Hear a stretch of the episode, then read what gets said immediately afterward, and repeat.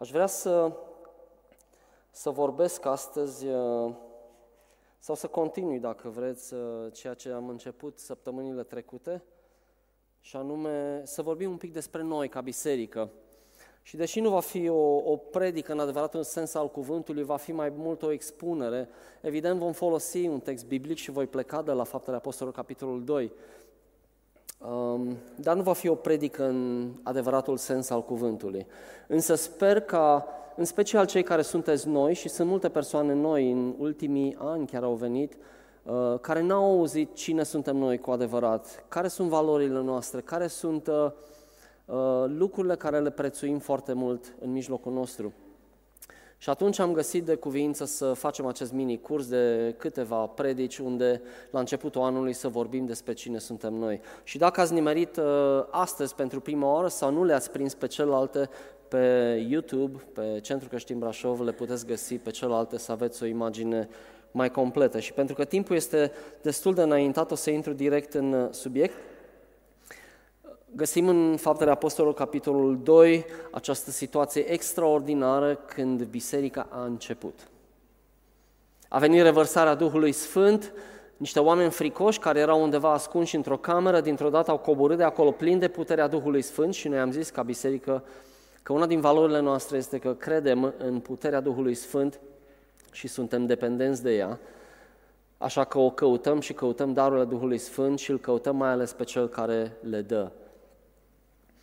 Deci în versetul patruzeci și unu spune că după ce Petru a, a predicat mulțimii, oamenii s-au întors la Dumnezeu și au fost adăugate cam trei mii de suflete la numărul ucenicilor. Dacă a început biserica într-un mod uh, fantastic, uh, chiar așa a și fost. A fost wow!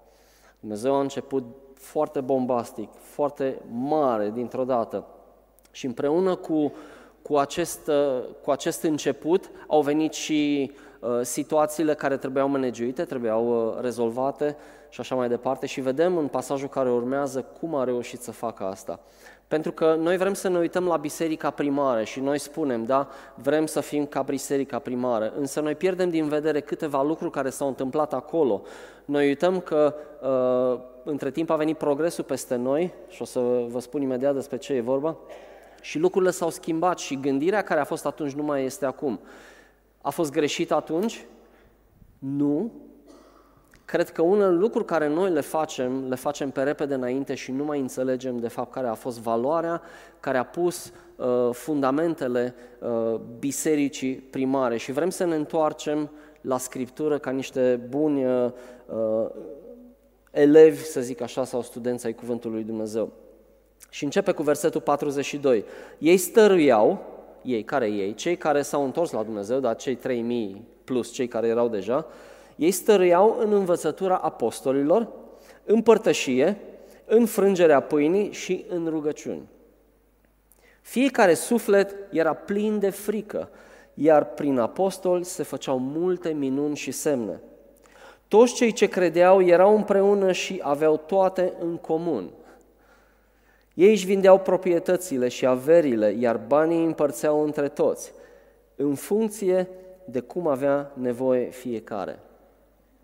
În fiecare zi continuau să se întâlnească în templu, frângeau pâinea acasă, își împărțeau mâncarea cu bucurie și cu inimi sincere.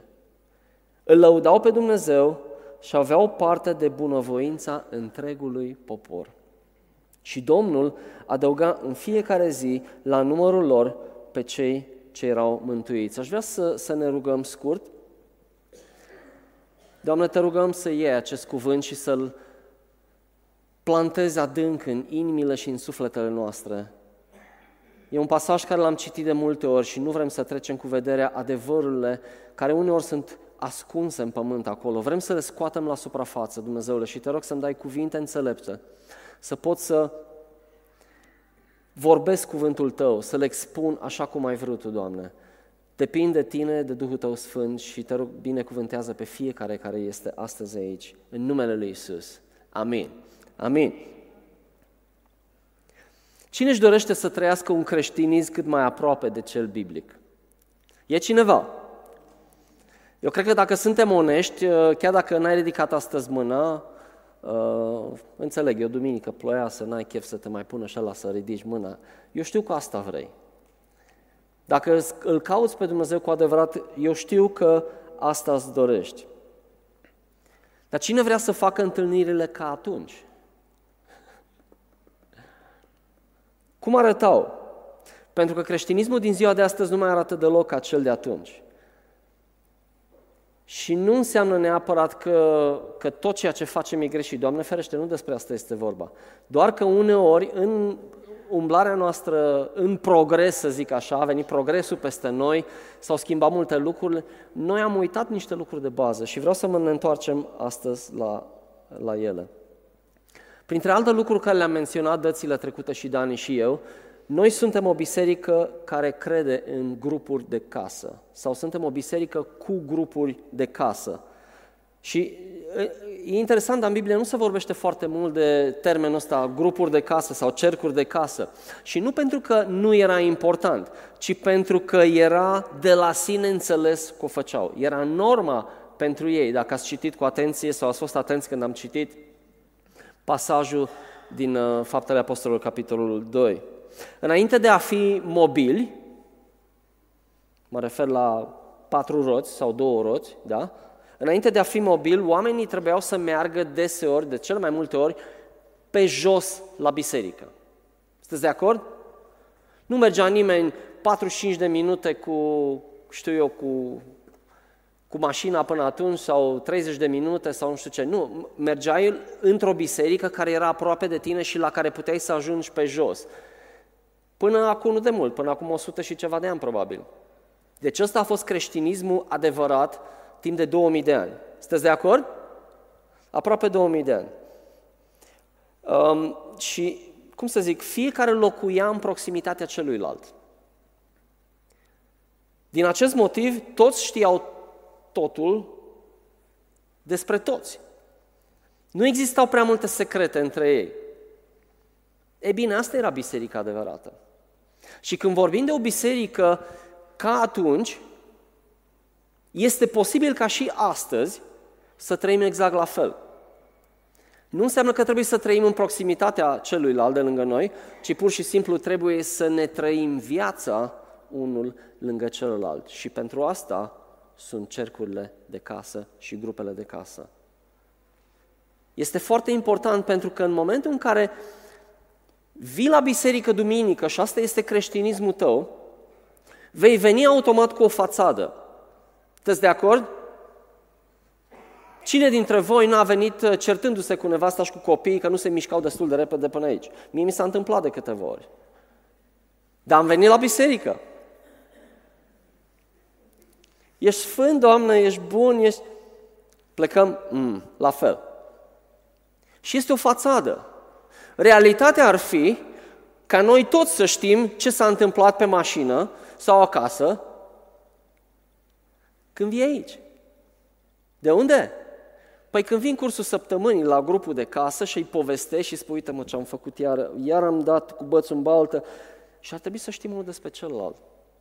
Asta ne ajută să creștem împreună, ne ajută să fim vulnerabili, ne ajută să învățăm șelile celuilalt, ne ajută să, să primim sfaturile celorlalți din jurul nostru. Dar pentru asta trebuie să trecem de fațada de duminică. Sunteți de acord? Acesta era creștinismul real. Ceea ce facem noi astăzi, dacă excludem orice altă întâlnire din timpul săptămânii, este de fațadă. Și rare ori ai ocazia, chiar și dacă vrei, nu că trebuie neapărat să fii fățarnic, dar uneori chiar dacă vrei, într-o astfel de adunare unde sunt două sute sau mai mult de, de oameni, sau cinci sute, sau știu eu, sau chiar și o sută, este foarte greu să te expui și în primul rând probabil nici nu vrei. De ce te expune? De ce ai vrea să fii vulnerabil? Ai vrea să fii vulnerabil când înțelegi valoarea de a fi vulnerabil. Când înțelegi că cei pe care Dumnezeu ți-a dat lângă tine, din biserica ta, din grupul tău, din casa ta, sau cei care vin în casa ta, sunt acolo ca să te ajute și pe tine. Tu ești acolo chiar și prin greșelile tale ca să înveți pe ceilalți să trăiască împreună cu Dumnezeu. Lui spunea ceva de șlefuire, de, de acele pietre care se freacă una de alta. Să știți că Dumnezeu așa ne-a creat, să trăim în comunitate unul cu celălalt. E interesant, dar în biserica primară găseam acolo politicieni, da, oameni de rang înalt, care erau la curtea regelui, și sclavi. Și împreună se închinau lui Dumnezeu. Și asta este normalitatea. Este invenția lui Dumnezeu perfectă, și anume biserica, unde toți își pot găsi un loc. Asta este biserica adevărată. Și despre asta vorbim când vorbim despre biserica primară. Și spunea acolo, dacă ne uităm din nou la pasaj, că își frângeau pâinea acasă, mâncau cu bucurie și cu inimi sincere, îl lăudau pe Dumnezeu și aveau parte de bunăvoința întregului popor. De unde știa poporul? Și de ce avea mai degrabă, sau mai bine zis, de ce avea bunăvoința poporului? Pentru că îi vedeau cum trăiesc. Erau total transparenți. Și oamenilor le plăceau. Le plăcea acest lucru. Se uitau la ei, se uitau la biserică, în unul locuri spune că se uitau de departe la ei, parcă nici nu îndrăzneau să se apropie de ei, dar îi respectau și îi, îi stimau pentru ceea ce făceau. Și atunci când lucrurile astea se întâmplă și binecuvântarea lui Dumnezeu se întâmplă uh, și oamenii vin din ce în ce mai mult și grupul crește din ce în ce mai mult și o grămadă de minuni și semne se întâmplă, unde oamenii când vin la un astfel de o astfel de întâlnire, nimeni nu pleacă de acolo flămând, toată lumea este hrănită, toată lumea este îmbrăcată, toată lumea este îngrijită, toată lumea a primit rugăciune. Ei bine, într-o, într-o comunitate de genul ăsta de, de două sute și ceva de oameni, noi nu putem să facem asta pentru fiecare. Și nici nu asta vrea Dumnezeu. Dar în cercuri de casă, când ne întâlnim în cercuri de casă, acolo este biserica adevărată, acolo se trăiește viața adevărată de biserică. De ce? Pentru că acolo nu mai poți să fii fățarnic, nu mai poți să ai o fațadă. Și Dumnezeu nu vrea doar să-ți frângă ție neapărat fațada, nu asta este scopul. Dar ce plăcut este când nu mai avem fațade. Gândiți-vă într-o căsnicie, ce înseamnă să trăiești față de soțul tău sau față de soția ta sau față de copiii tăi cu o fațadă și tu de fapt să fii cu totul altfel. E la fel și într-un astfel de grup, e la fel și în biserică. Dumnezeu vrea să fim vulnerabili, Dumnezeu vrea să ne deschidem sufletele unul față de celălalt. Și vă spun, în momentul în care facem lucrul acesta, Dumnezeu se coboară cu putere în mijlocul nostru. Dumnezeu îi dă uneia un cuvânt profetic, Dumnezeu îi dă uneia înțelepciune să, să, să-ți dea un răspuns, uh, știu eu, la o anumită problemă. Dumnezeu îi pune cuiva pe inimă să se roage pentru boala ta și ești vindecat. Asta nu se întâmplă tot timpul în biserică când suntem cu toții și nici atunci nu se întâmpla când erau în sinagogă. Și dacă vă uitați un pic în istorie, veți vedea că sinagogile nu erau așa mari cum credem noi. Erau destul de micuțe, nu erau foarte mari. Din acest motiv ei se întâlneau în sinagogi, dar se întâlneau și acasă. Și vedem acesta ca fiind uh, modelul biblic. Din acest motiv, dacă vrem să spunem că trăim o viață de creștin, așa cum a fost la început, noi trebuie să, să folosim mobilitatea de care Dumnezeu uh, ne-a făcut parte. Faptul că avem o mașină, faptul că putem să ne mișcăm ușor chiar între uh, orașe și așa mai departe, să o folosim spre folosul nostru. Dar culmea, paradoxul este că cu cât suntem mai mobili, cu atât suntem mai separați unul de celălalt. Îmi dau seama, ieri mă gândeam când pregăteam mesajul ăsta și mă gândeam la fratele meu care locuiește la zece kilometri în Gimbav undeva și mă gândeam când ne-am văzut ultima oară, așa, ca și familie. Și mă gândeam, wow! Dacă locuia două case mai jos, ne vedeam probabil în fiecare zi. Dar îmi dau seama că exact la fel este și viața în biserică. Noi avem mobilitate, venim și din alte orașe, nu e nicio problemă. Dar culmea că exact mobilitatea asta care ne aduce, cel puțin teoretic, împreună, ne și separă. Deci dacă vrem să ne întoarcem la viața de biserică, trebuie să ne întoarcem la aceste lucruri. Pentru că atunci când Că, vă spun, probabil că ce se întâmpla când se întâlneau în, în grupurile acele mici sau în biserica primară, nu auzeai foarte des întrebarea asta, ce faci? Mm, bine. Dacă astăzi vă întreb pe unul dintre voi ce faceți, o să-mi spuneți bine. Și dacă vă întreb, nu, nu, nu, ce faci cu adevărat? Păi uite ce mi s-a întâmplat săptămâna, de fapt nu așa bine. Despre asta este vorba. În, în cum să zic, în, în timpurile de atunci, puteai tu să spui cui vrei că faci bine când cineva te întreba, că de fapt persoana care te întreba ce faci, te întreba pentru că știa ce faci. Și dacă tu ziceai bine, zicea, nu cred, te-am văzut ieri, te cetai cu nevastă, te-am uitat peste gard, te-am văzut, ai probleme cu copiii. Și așa mai departe. Înțelegeți ideea?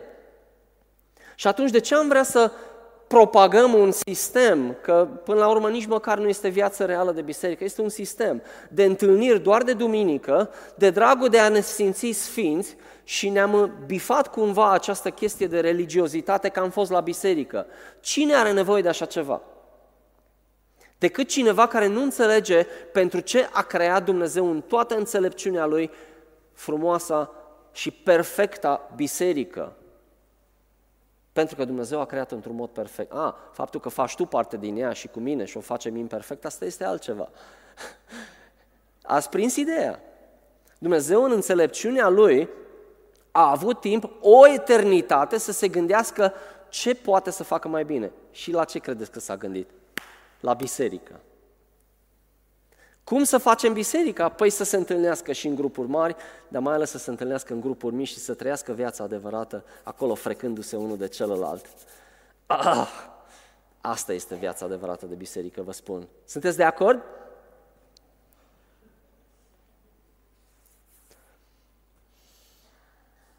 Deși nu vedem, spuneam în Biblie, cuvintele cerc de casă sau grupuri mici, găsim totuși în, biseric, în, în, în Biblie formulări de genul biserica din casa lui cutare sau din biserica din casa lui cutare, sau mai găsim și mai des această expresie unul altuia.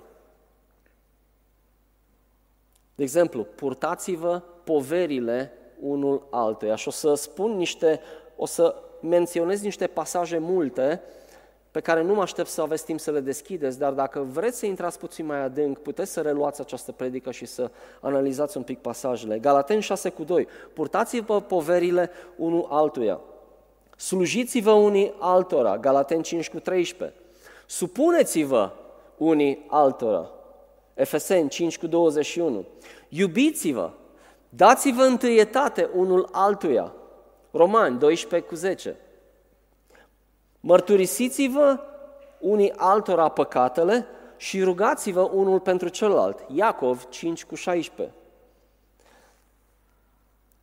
Era un trib în, în, undeva în junglă, este o poveste reală, care tot tribul venise la Dumnezeu, cunoscuse cuvântul lui Dumnezeu, cineva le-a vestit Evanghelia și acești oameni, acest trib aveau bunul obicei de a se ruga în fiecare zi. Și felul în care o făceau era că undeva în proximitatea în care locuiau, efectiv făceau aceste uh, chestii de rugăciune în fiecare zi. Și în fiecare zi se rugau. Și când te rogi în fiecare zi și calci peste o iarbă, ce se întâmplă? Se bătătorește, nu? Se face o cărare și se știe unde, unde te-ai rugat, da? Și probabil dacă te uiți mai atent, sunt locuri unde vezi că se iese din cărare și mai vezi două urme, așa de genunchi, probabil, nu știu, inventez acum, dar ați prins ideea. Și felul în care veghea acest trib, unul asupra celuilalt, era ceva de genul, probabil se înălța peste boschetul care despărțea cele două colibe și zicea, hei, am văzut că ți-a crescut iarba pe cărare. Știți ce însemna asta?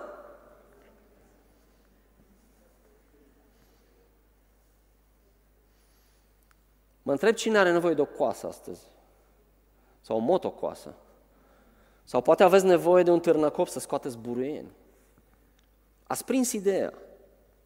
În momentul în care trăiești astfel, deschis, unul față de celălalt, într-un grup mic, oamenii vor vedea că nu vii, oamenii te vor vedea schimba de pe o săptămână pe alta, vor vedea dacă îți merge bine sau nu, se vede dacă te rogi sau nu, în comportamentul tău se vede pe fața ta, fața ta îți strălucește în momentul în care legătura ta cu Dumnezeu este una strânsă.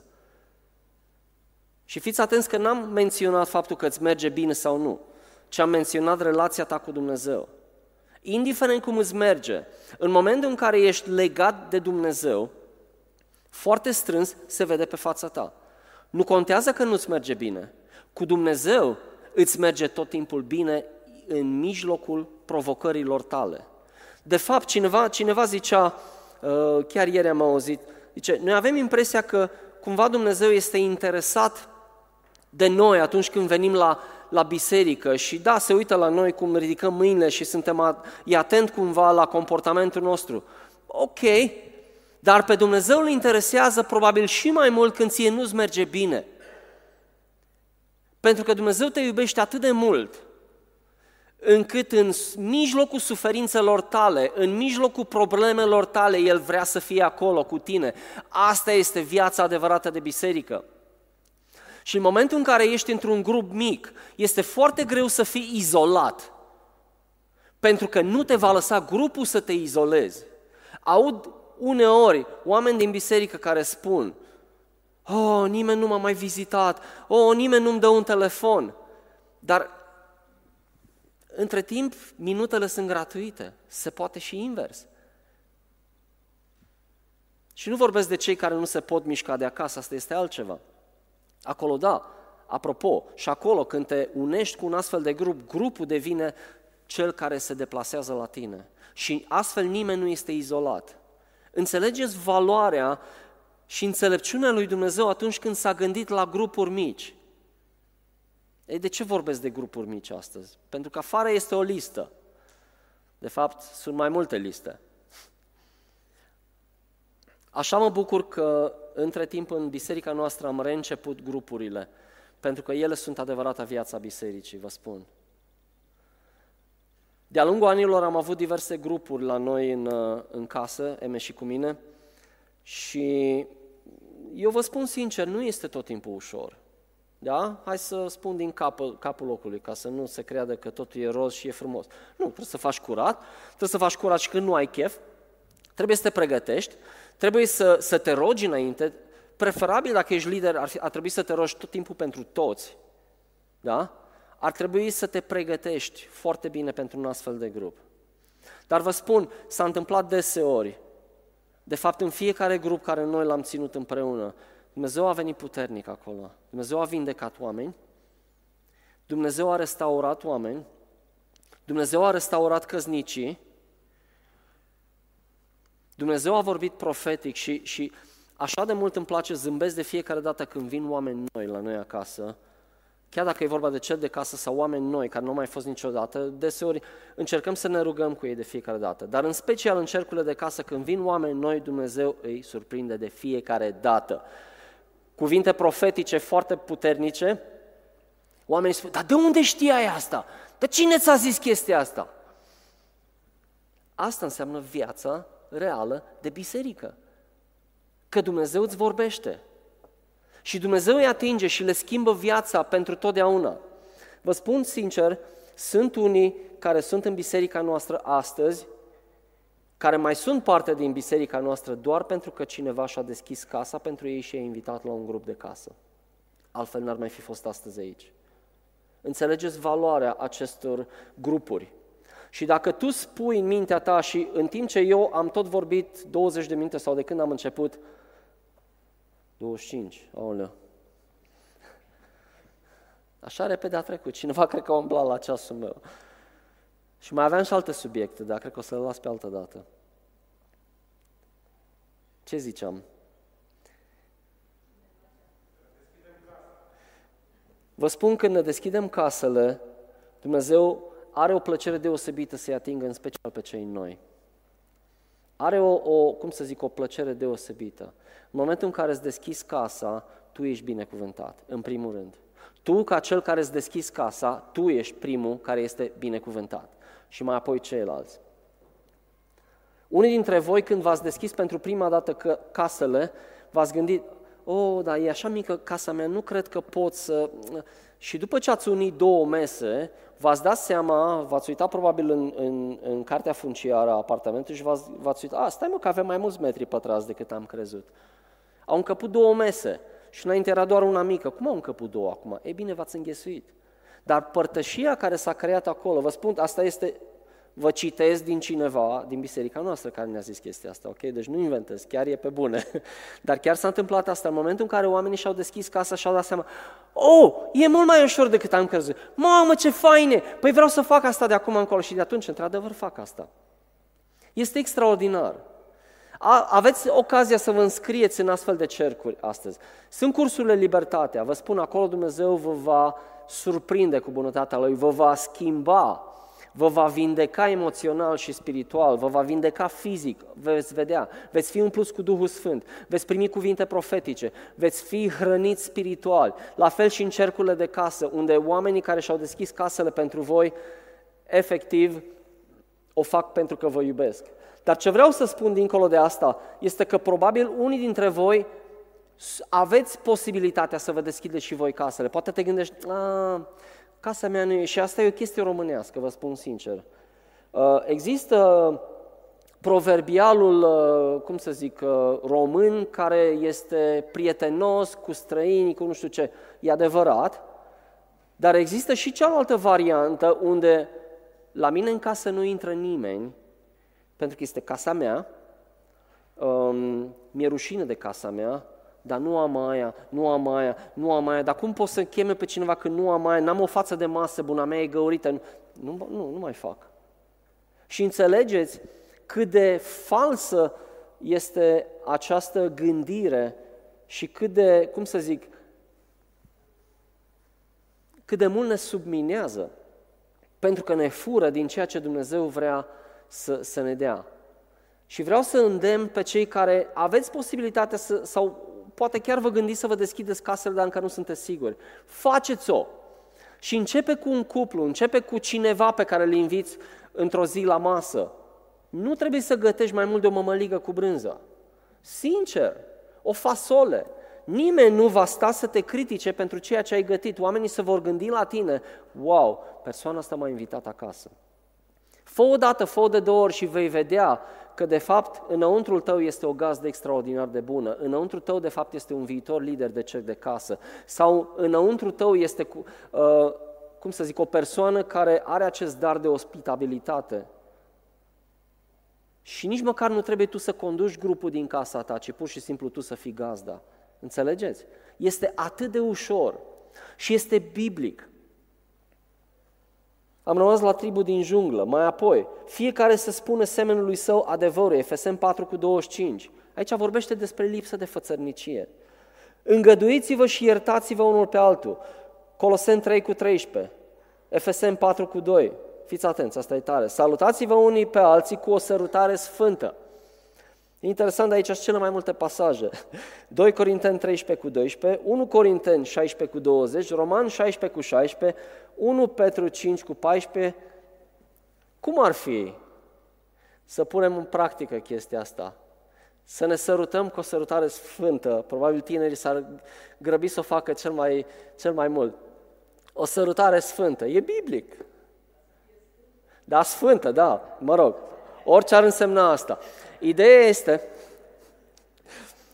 nu pot să nu mi-aduc aminte de un episod nostru, aveam pe cineva în biserica noastră acum vreo treizeci de ani, care era um, din partea, cum să zic, mai, mai rusofonă și, și știu că sunt unii dintre noi aici din partea aia, sper să nu, um, sper să nu mă contrazică, dar rușii ați văzut că deseori se pupă pe gură când se întâlnesc. Ați văzut? Și aveam pe persoana asta, o, o persoană din Moldova, undeva din, din, din... E adevărat! Se pupă pe gură. Dacă nu credeți, e un episod nostru cu Ceaușescu, când, când uh, unul din președinții uh, ruși l-a pupat direct pe gură. Dar asta e altă chestie. Ideea este că a venit persoană, știu că a luat-o pe Eme la plecare, a luat-o pe Eme așa de obraj. Abia, abia a sucit Eme capul să se o pupe doar aici. Așa. A fost așa de nostru. Hei, sărutare sfântă!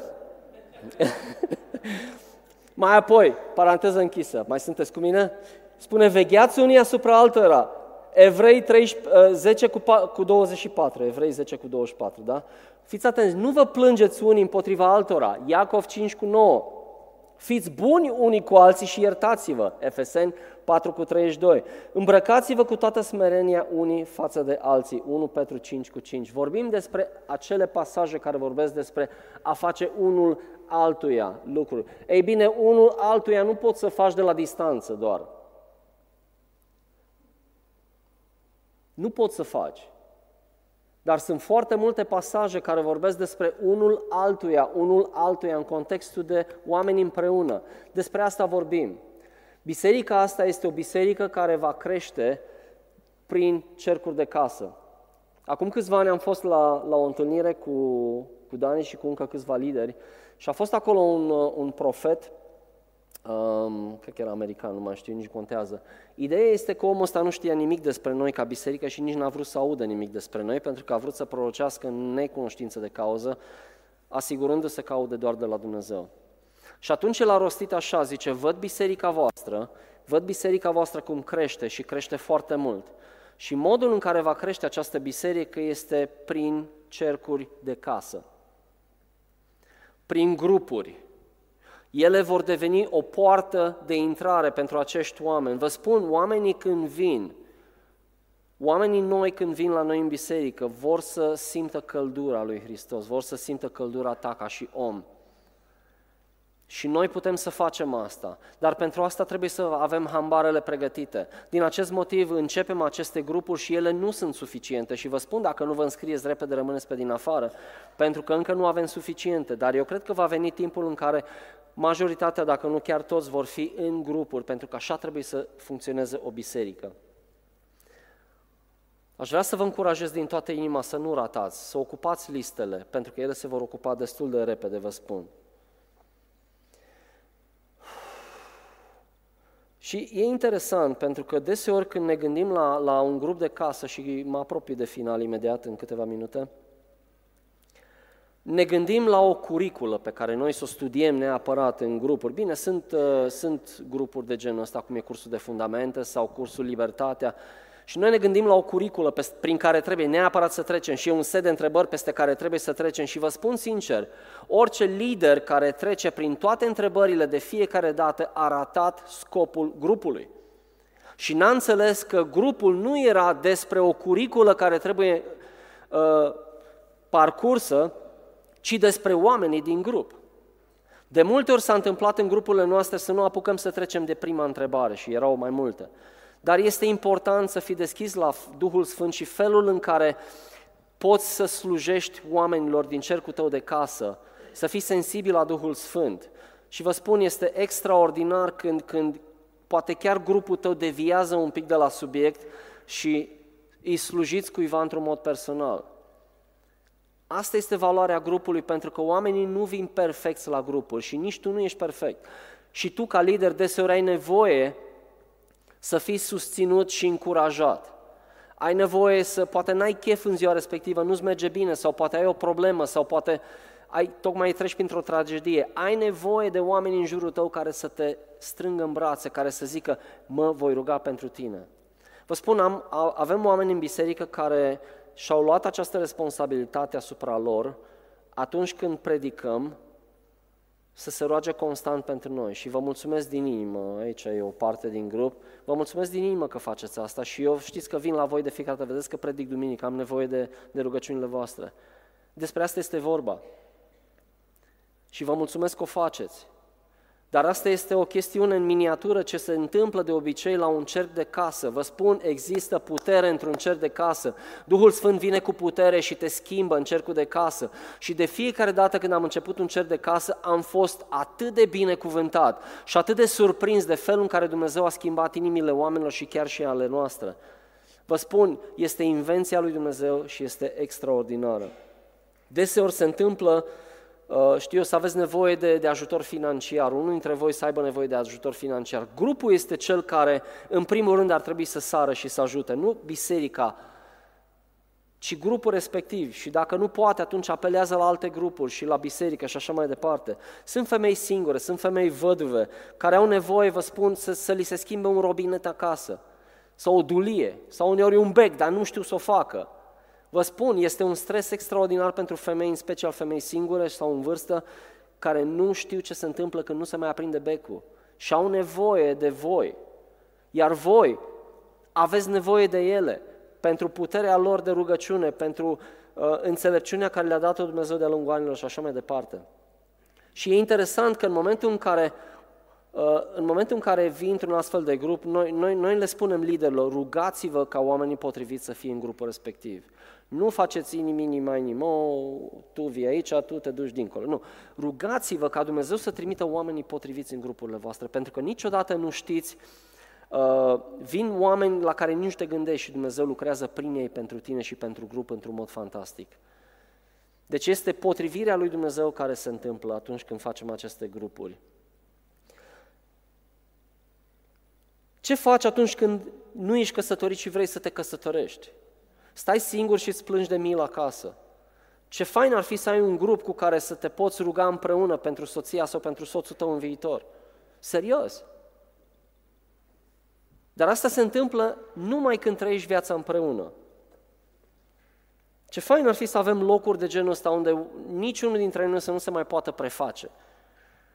Să nu vină doar cu fațada și să zică, sunt perfect, n-am nicio treabă. Când tu știi de fapt că ești praf pe dinăuntru și tu ai nevoie să fii vulnerabil, pentru că Dumnezeu vrea să te binecuvânteze, dar pentru asta tu ai nevoie să fii vulnerabil și să te, să te vulnerabilizezi făcând parte dintr-un astfel de grup.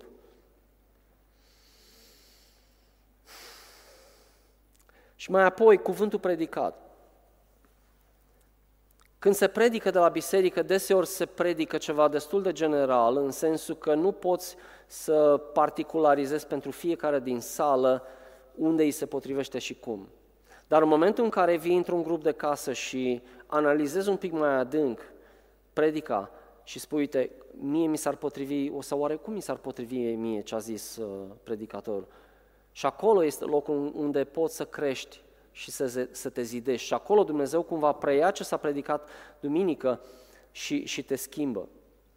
Și da, Dumnezeu poate să, să ne dea harul să, să vedem vieți schimbate în timp, de, în timp ce predicăm și pentru asta predicăm. Putem să vedem oameni vindecați în timp ce predicăm și așa mai departe. Dar deseori se întâmplă mai profund în cercurile de casă și este bine așa, vă spun, este bine. O să mă apropii totuși de final, mai aveam câteva lucruri, aș fi vrut să vorbesc un pic de cultura din biserica noastră, despre onoare, despre respect, despre... dar o să lăsăm, o să lăsăm pe altă dată, pentru că subiectul cu grupuri de casă este destul de fierbinte și mi-ar plăcea să rămânem cu o idee și ea să fie, ea să fie uh, bine uh, înrădăcinată în mințile noastre. Vă spun, e așa de fain să primești înțelepciunea lui Dumnezeu într-un astfel de grup mic. Și oamenii uh, sunt folosiți de Dumnezeu și Dumnezeu vorbește pentru tine prin ei și Dumnezeu vorbește prin tine pentru ei. E o valoare extraordinară. Și ce fain este atunci când noi ca și grup începem să dăm socoteală unul altuia. Dar știm că nu ne-a mers bine, știm că nu ne-am comportat bine cu soția sau cu soțul, dar știu că data viitoare când mă duc la grup o să mă întrebe ce am făcut despre asta. Ei bine, dacă vii la biserică doar duminică, nu o să te întrebe probabil nimeni și atunci te poți ascunde și pare, pare așa o chestie de, de siguranță pentru tine, dar este o capcană. Este o capcană pentru că te închizi într-un beci și, și pierzi cheia și nu mai poți să ieși de acolo uneori. Dar în momentul în care ești vulnerabil și dai socoteală celorlalți din grupul tău în mod voit, nu pentru că cineva ți impune, vă spun, este incredibil, este fantastic.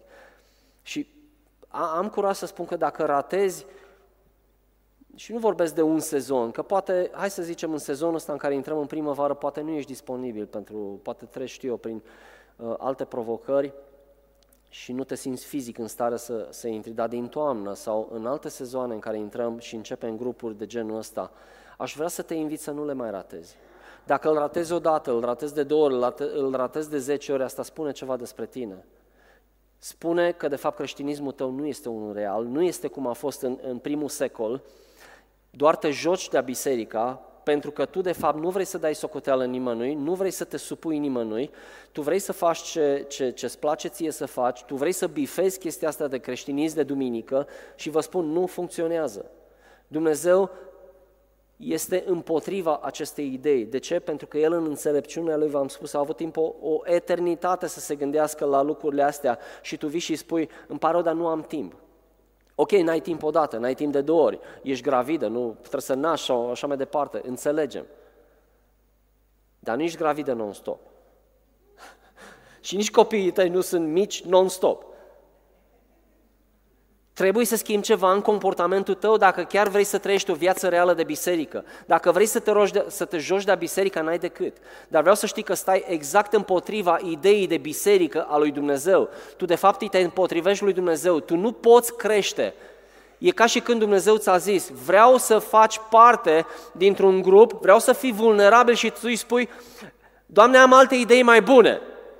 Succes! Cu ideile tale mai bune. Înțelegeți valoarea acestor grupuri.